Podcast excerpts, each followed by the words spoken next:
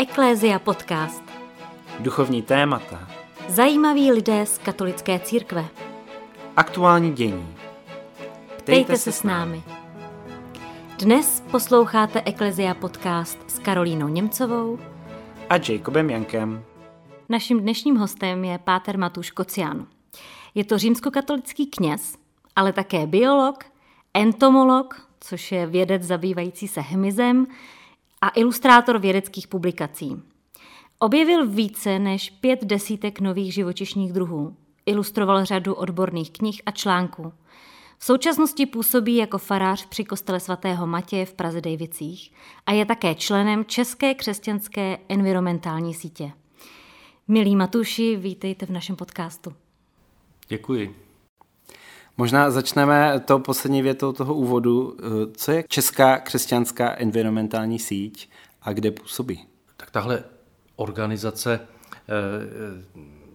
je takové uskupení, dalo by se říci, několika duchovních a členů různých křesťanských církví, které založil kolega doktor Marek Drápal, evangelík, a jeho takovou hlavní ideou bylo to téma péče o životních prostředí vnést do těch našich jednotlivých sborů, do těch církví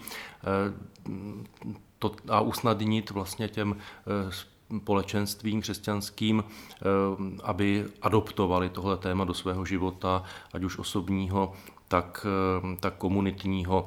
Takže jsme tam různí členy tedy z různých církví a v současné době taková vlastně stěžejní věc je existence webových stránek České křesťanské environmentální sítě, na kterých se mohou křesťané dozvědět různé návody, jak třeba ozelenit faru, jak ji udělat ekologickou, co všechno se může dělat v církvích, ve farnostech pro úsporu energií například a pro biodiverzitu a tak dále a tak dále.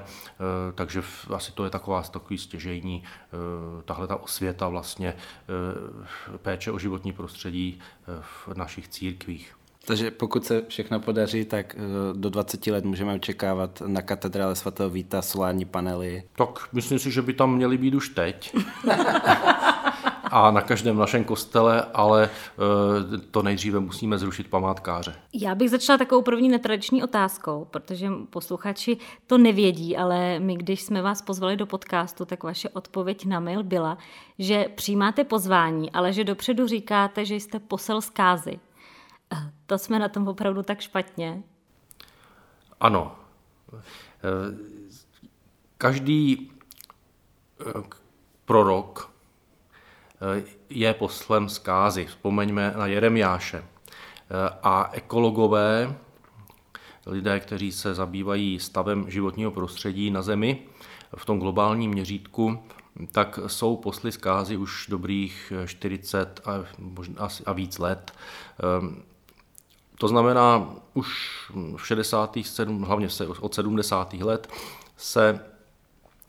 existují analýzy toho, kam se ubírá lidstvo, kam se ubírá stav životního prostředí na Zemi, jaké bude mít důsledky přelidnění, vyčerpání energií nebo zdrojů energie, těch fosilních, jaké důsledky bude mít emise skleníkových plynů a tak dále a tak dále.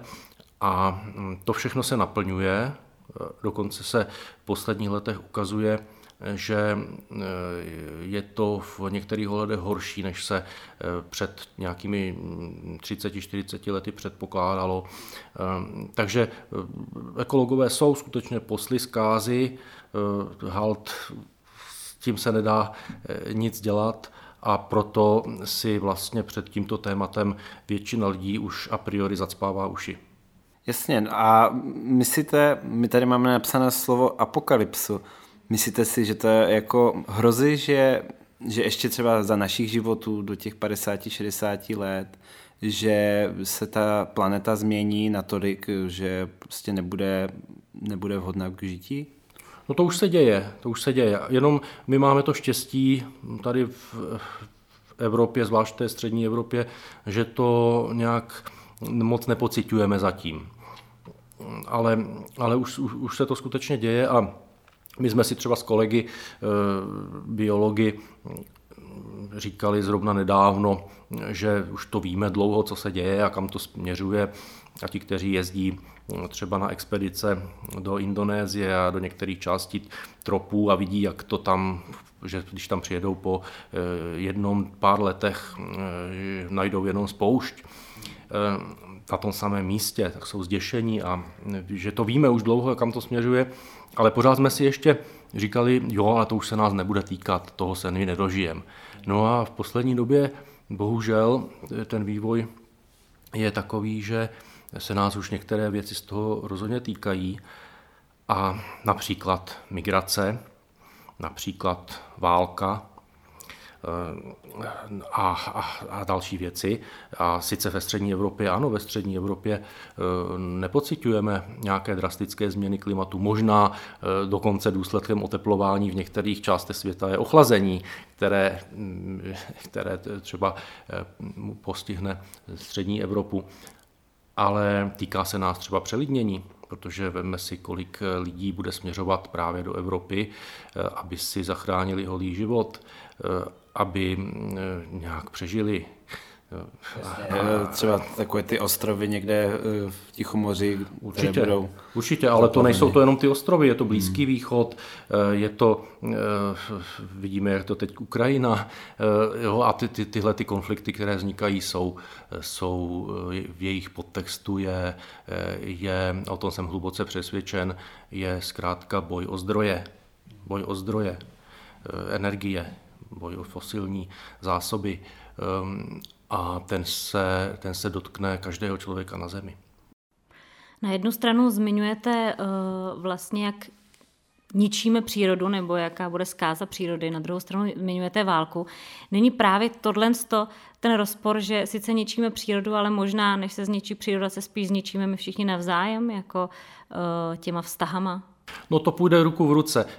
Zaprvé si můžeme uvědomit, že příroda už neexistuje, to říkají mnozí. Příroda už ve své ryzí formě vlastně neexistuje. Neexistuje část země, kout země, na země kouli, který by nebyl zasažen lidskou činností. Žijeme v době antropocénu, tedy vyloženě už geologické době, kde se ukládají produkty našeho hospodaření a vyhazování odpadků a tak dále. Takže příroda, musíme brát přírodu v uvozovkách. A když bereme přírodu v uvozovkách, tak příroda v uvozovkách přežije.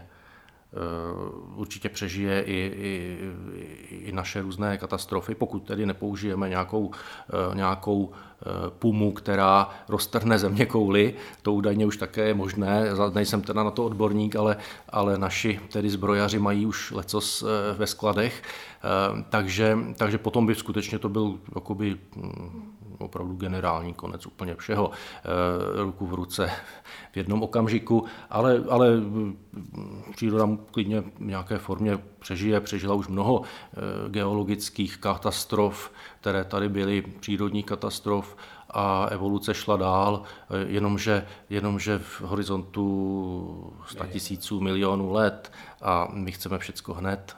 My tady jsme nějakých v tom nejlepším případě 80-90 let a nemáme čas čekat, až se to okolo nás zpamatuje, když my tomu zasadíme smrtící ránu. Já možná úplně jenom odskočím na vteřinku od toho tématu, nebo vlastně bavíme se tady o apokalypse, o tom, že vlastně my pomalinku ničíme přírodu, nebo že ničíme si životy navzájem. A zároveň, když se podíváme do Bible, tak vlastně ten konec světa nastává, když Bůh jakoby on určí, aniž by my jsme to měli ve svých rukou. Vnímáte to jako rozpor, že v té Bibli je vlastně spíš daný to, že Bůh to v jednu chvíli ukončí, i když my vlastně normálně budeme fungovat, a nebo že příroda ukazuje, že vlastně to spíš ukončíme my tím svým chováním? To záleží na vás, jak si to vykládáte. Bůh to ukončí, ale my nevíme, jakým mechanismem. Že?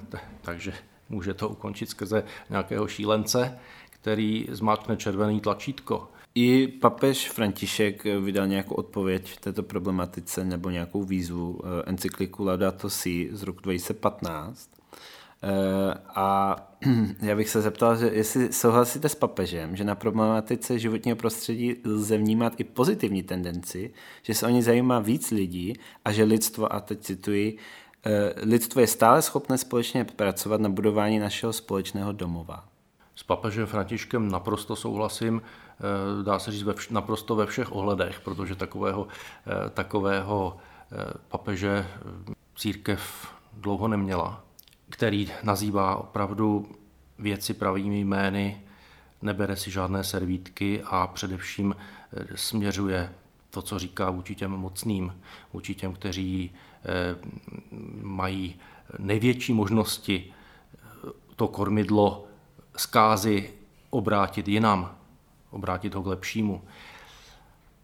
Ale já se obávám, ano, samozřejmě součástí naší křesťanské víry a jejíž prapor, naší katolické víry, jejíž prapor papež František nese, je naděje, jedna ze tří evangelních ctností. Takže tuto naději nikdy nemůžeme pověsit na hřebíček. To je naprostá pravda. Z toho musíme žít, to musíme vnášet do tohoto světa, to papež František dělá. Na druhou stranu nemůžeme být naivní a musíme nutně vidět, kdo rozhoduje o tom, kam se bude ubírat lidstvo, kam se bude ubírat svět. A to papež František taky dělá. Jo. A míří na ty, kteří mají v rukách zdroje, kteří rozhodují o jejich rozdělování, o jejich privatizaci, o zacházení s nimi. Míří na ty, kteří vydělávají na zbraních, protože největší biznis jsou zbraně a je potřeba je vyrábět, prodávat a je potřeba vytvářet války, aby tyto zbraně, vidíte, všichni zbrojejí tady okolo, včetně naší země, a nikdo se neptá, jestli se nám to líbí nebo se nám to nelíbí. A výsledkem toho je, důvodem toho má být, že si asi budeme něco chránit. Jo, že si asi budeme, ale prosím vás, co si chceme chránit na téhle malé země kouli, která je společným domovem, kromě člověka, tak milionů druhů dalších organismů. Jako jak si to chceme chránit, to chceme zabouchnout nějaké dveře a namířit tam na sebe rakety ze všech stran a myslet si naivně, že v tomhle světě se bude dát žít. A nemůže znamenat i teďka třeba ten odklon od těch ruských fosilních jako paliv, energii, že vlastně i ta Evropa pochopila skrz tu válku, i tady v Česku, že hlavně pravicoví politici proti nějakému evropské zelené dohodě strašně bojují, že to dokonce se vysmívali tomu, že to nikdy neprojde. Ale možná i teď vidíme jako ten důsledek závislosti na těch palivech a že vlastně se teďka bude víc tak snaha se jako odklonit od toho k nějakým zelenějším alternativám. Víte, co je největším problémem? Největším problémem je biznis. Bohužel všecko, každá ta sebelepší myšlenka, sebelepší tendence se nakonec v tomto našem západním světě propadne do biznisu. To znamená, bude se na ní vydělávat. A to je konec.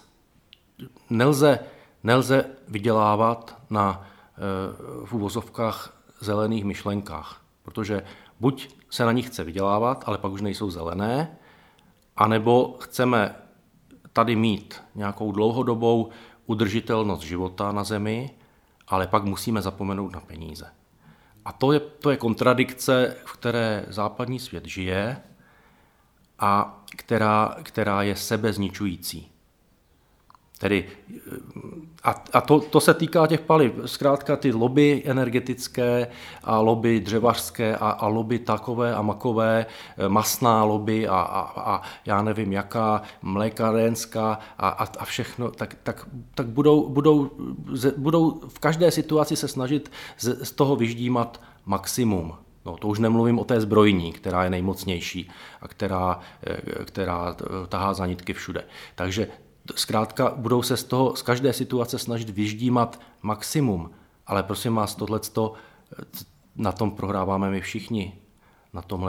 Na tom, že stále menší skupina lidí astronomicky bohatne a jako stále větší část lidstva se propadá do v podstatě beznaděje, protože s tím konzumem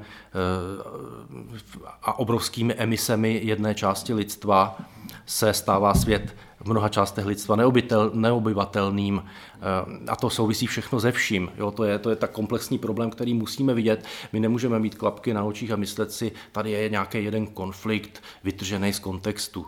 To je nesmysl. Teď jste zmínila ale několik problémů. Já se chci zeptat, že samozřejmě čím dál tím více apeluje na zodpovědnost každého člověka. Každý by měl nebo snaží se. Ale není to všechno tak trochu zbytečný, pokud se nezmění postoj těch mocných nebo prostě těch, co mají v rukou opravdu. Samozřejmě, že to je zbytečné. No, není to zbytečné. Vy nějakým způsobem to vychovává naše cítění. Moje svědomí a od tak. Sebe musíme všichni začít. Ano, ale moc to nemění ten svět. Jistě. Dosah rozhodnutí každého z nás je jaksi uměrný tomu, jakou máme moc. Jo, abych to tak řekl. Jo, je uměrný tomu, jakou máme moc. Ale je důležitý i u toho nejposlednějšího, řekněme v uvozovkách, člověka, který nemá žádnou moc. Má moc v tom svém bytě nebo v tom svém životě dělat věci tak nebo onak. Doufejme. Ještě zatím stále. Ale samozřejmě globálně státy, jejich rozhodování politická ovlivňují rozhodnutí těch, kteří mají moc. A tam je to velice složité. Protože tam už se potom narážejí právě na sebe zájmy různých lobistických skupin, které si možná i myslí po nás potopa. Nebo máme tolik peněz, že si uděláme, když to tady zlikvidujeme, základnu na tom Měsíci, jak nás, nebo na Marsu, jak nás pořád tím krmí takovým nesmyslem, ale je to prostě nesmysl. No, takže dává i podle vás smysl prostě třeba namísto letecké dovolené jet někam vlakem, jíst třeba, být veganem a takové, jako, že není to jen takové to, jak se nám třeba v reklamách, že kupujte biopotraviny a takové věci, ale myslíte si, že jako prakticky, když si změním tu vlastní životosprávu, že můžete mít pozitivní efekt i na ten svět? Určitě. Minimálně v mém nejbližším prostředí ano. Zase je potřeba tady rozlišovat, protože nálepka biopotraviny opět může být jenom, jak jsem říkal, ten biznis. Takže je potřeba tady skutečně rozlišovat, co fakt je etické a co není etické. Ale byl jsem vegetarián, teda docela dost let. Až tedy české prostředí mě opět přinutilo. Ano, česká klasika, kde v restauraci vegetariánské jídlo je smažák, že jo? Vegetariánské jídlo je omeleta se šunkou. Ano, to jsme měli i v svatebním menu, nabídka byl kuřecí salát jako vegetariánská. Ano, ale tím se neomlouvám, jo? Tím se vůbec neomlouvám, jo? Že, myslím si, že je to pro nás křesťany, katolíky, zahambující, že jsou tady lidé, kteří dokážou mít etickou motivaci, proč se něčeho zříci. A my tu etickou motivaci ani náboženská nám nestačí velice často. Myslíte si, že my jakožto věřící máme teda větší morální imperativ se starat o přírodu než nevěřící v uvozovkách? To si moc nemyslím. Jak jsem říkal, je to společný domov země nás všech a vůbec nezáleží na tom, kdo má jakou víru. To, že se to teď stalo nějakým tématem církve v úzovkách, anebo aspoň tématem papeže, abychom to zase nepřeháněli, tak to vůbec neznamená, že rychle všichni katolíci budou zelení, že budou ekologičtí. Ne. A úplným nesmyslem by bylo myslet si, že my můžeme něco změnit jakoby globálně, nebo že my, když teď do své víry a jejího prožívání začleníme vztah životnímu prostředí, že to jako bude spása světa. Ne, tak si vezměme, kolik nás je třeba katolíků v téhle zemi, kolik procent, a ještě z těch kolik procent, z těch, co jsou teda ty katolíci, jako vůbec vědí něco o té víře, jo? Na to, že by něco věděli o ekologii. Existují i názory, že by lidi, nebo jsou lidé, kteří nemají děti, aby za A třeba nezatěžovali planetu, a za B, aby je případně tím, že je nebudou mít, ochránili před globálním oteplováním a zkázy planety. Myslíte si, že to je jako legitimní jako směr přemýšlení, nebo ani moc ne? Prosím vás, tohle by bylo téma na samostatný rozhovor, protože přelidnění planety je vlastně základní ekologický problém. Naprosto jednoznačně a prostě 8 miliard lidí ještě před pár desetiletími tady byla polovina. Takže tady se něco děje, co musí mít nějaký vliv na životní prostředí. Protože to není jenom člověk, to je výživa, jsou energie, to jsou nároky, které máme a které zatěžují biosféru.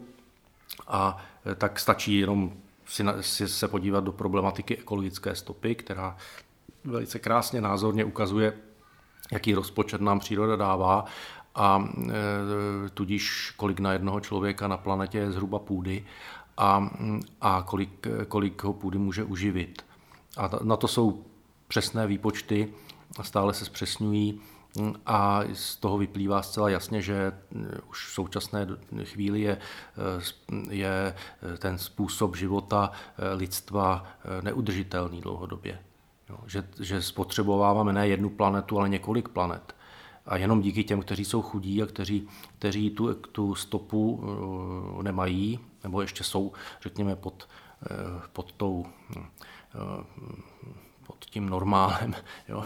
Jsou v tom mínusu, tak díky tomu ještě fungujeme globálně, ale kdyby všichni chtěli žít tak jako my na téhleté úrovni, tak to je nereálné, to není možné. Jo, to není možné. Takže vaše otázka ještě byla... Co byste teda odpověděl teď, kdyby za vám přišel mladý pár, který by řekl, nechceme děti, protože prostě nechceme podporovat přelidněnost? Ano, to je velice, velice složitá otázka a zvlášť v katolickém prostředí velice výbušné téma, protože přece podporujeme děti, samozřejmě jsou budoucností církve a takže to chráníme člověka samozřejmě od početí až po přirozenou smrt. To je absolutně v pořádku a z toho nesmíme ustoupit ani opít, protože v tomhletom zase katolická církev drží ten prapor toho lidství. Jo, jestliže od tohoto postupně západní společnost nějakým způsobem ustupuje a nechrání člověka, ať už teda toho nenarozeného, tak toho starého, tak podkopává vlastně celou soudržnost společnosti a se všemi důsledky, co k tomu patří. Takže o tomhletom není žádná diskuze. Ale určitě může být diskuze o tom, co teda může křesťanství nabídnout pozitivního v otázce přelidnění. A já na to mám jako odpověď, že přece ale to řešení máme, tak je fakt, že Bible podporuje množení, protože taková byla mentalita biblického lidu. Zkrátka potomstvo je požehnání, absence potomstva prokletí. To je jasné schéma, které provází biblického člověka, které potom také vlastně přejímá křesťanství, nebo nepřejímá. Křesťanství ho přejímá pouze v tom, že člověka chrání. Ale uvědomme si, že Pán Ježíš děti neměl, aspoň tedy o tom nic nevíme. Jeho předchůdce Jan Křtitel žil taky celibátním způsobem života A co ještě chceme teda? A v rané církvi vzniká obrovský proud mnížství. V prvním tisíciletí klášterní život, mnížský život, velký kult panenství. Takže jako co ještě chceme, aby křesťanství víc přispělo k tomuto tématu, nehledě k tomu, že dneska máme spoustu lidí, kteří nežijí v manželství. Já vím, že to je výbušné téma, že to jako je provokativní, je to velmi provokativní. Staň se mnichem, zachraň planetu. No ano, proč ne? Protože to je velmi, já bych se to vůbec nebál, to by přece bylo úžasný katolické motto, daleko silnější než všelijaké ta diskuze o těch kontroverzních tématech, kterým by přece církev mohla zaujmout. Stan se mnichem, zachránit planetu, protože to je totiž řešení, které neničí lidství, které naopak to lidství zušlechťuje. Mnižství a celibát. Tak snad celibát není cesta přirozená pro všechny lidi, ne? To je asi pro nějaký výběr lidí. Určitě, je to povolání, ale... Asi toho nemůže dát Bůh jako všem, tohle to povolání. Ale já bych se spíš chtěla zeptat, jestli je tak nereálný, že by prostě vznikaly manželství, které prostě nebudou otevřený dětem. To si myslím, že je nereálné. To je totiž proti chápání toho, co je manželství křesťanské. Manželství z principu je spojení muže a ženy, které je otevřeno k rodině. Pokud toto vyloučíme, tak tomu vztahu něco takové podstatného, řekl bych, biologického i přírodního chybí. Jo? To je přirozená potřeba plodit děti. Jo? Ale takže toto bych rozhodně jako křesťanskou alternativu nenabízel. Člověk se má rozhodnout buď to, nebo ono. Já si myslím, že daleko čistší varianta je... ne celibát, ale mnižský řeholní život třeba. Ale ten musí samozřejmě být motivován vírou, no hlavně povoláním přece. A není možné, že by Pán Bůh povolal přece všichni lidi k celibátu. Ale já nemluvím o všech, já mluvím o části, protože když si vezmete dřívější doby, středověk a tak jako daleko větší část té populace žilo tímto způsobem života než dneska. Dneska už máme zrušeno většinu klášterů, protože tam nikdo nechce. Tak já se omlouvám, ale když se vrátím na začátek a zeptám se, co byste teda odpověděl těm dvou mladým páru, kteří chtějí uzavřít manželství, připravujete třeba na svatbu, ale oni by vám řekli, že vzhledem k těmto ekologickým podmínkám by nechtěli mít děti. Jako schválil byste ten sňatek i přesto, že nechtějí mít děti z tohoto důvodu? No já bych ho jako kněz nemohl schválit, protože jako respektive kdyby to měl být církevní sňatek, tak těžko, protože tam chybí nějaká podstatná vlastnost toho manželství, ale rozhodně bych je pochválil za jejich vědomí ekologické.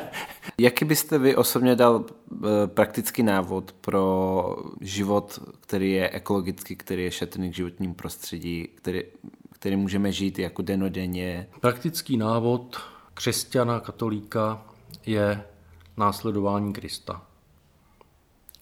To je návod na všechno. Tak jako v desateru božích přikázání není, že já nevím, budeš se chovat ekologicky, ale je to tam vystupovatelné. Jo? Už například v prvním přikázání lásky k Bohu a stvořiteli, tudíž k tomu, co stvořil a co miluje, tak můžeme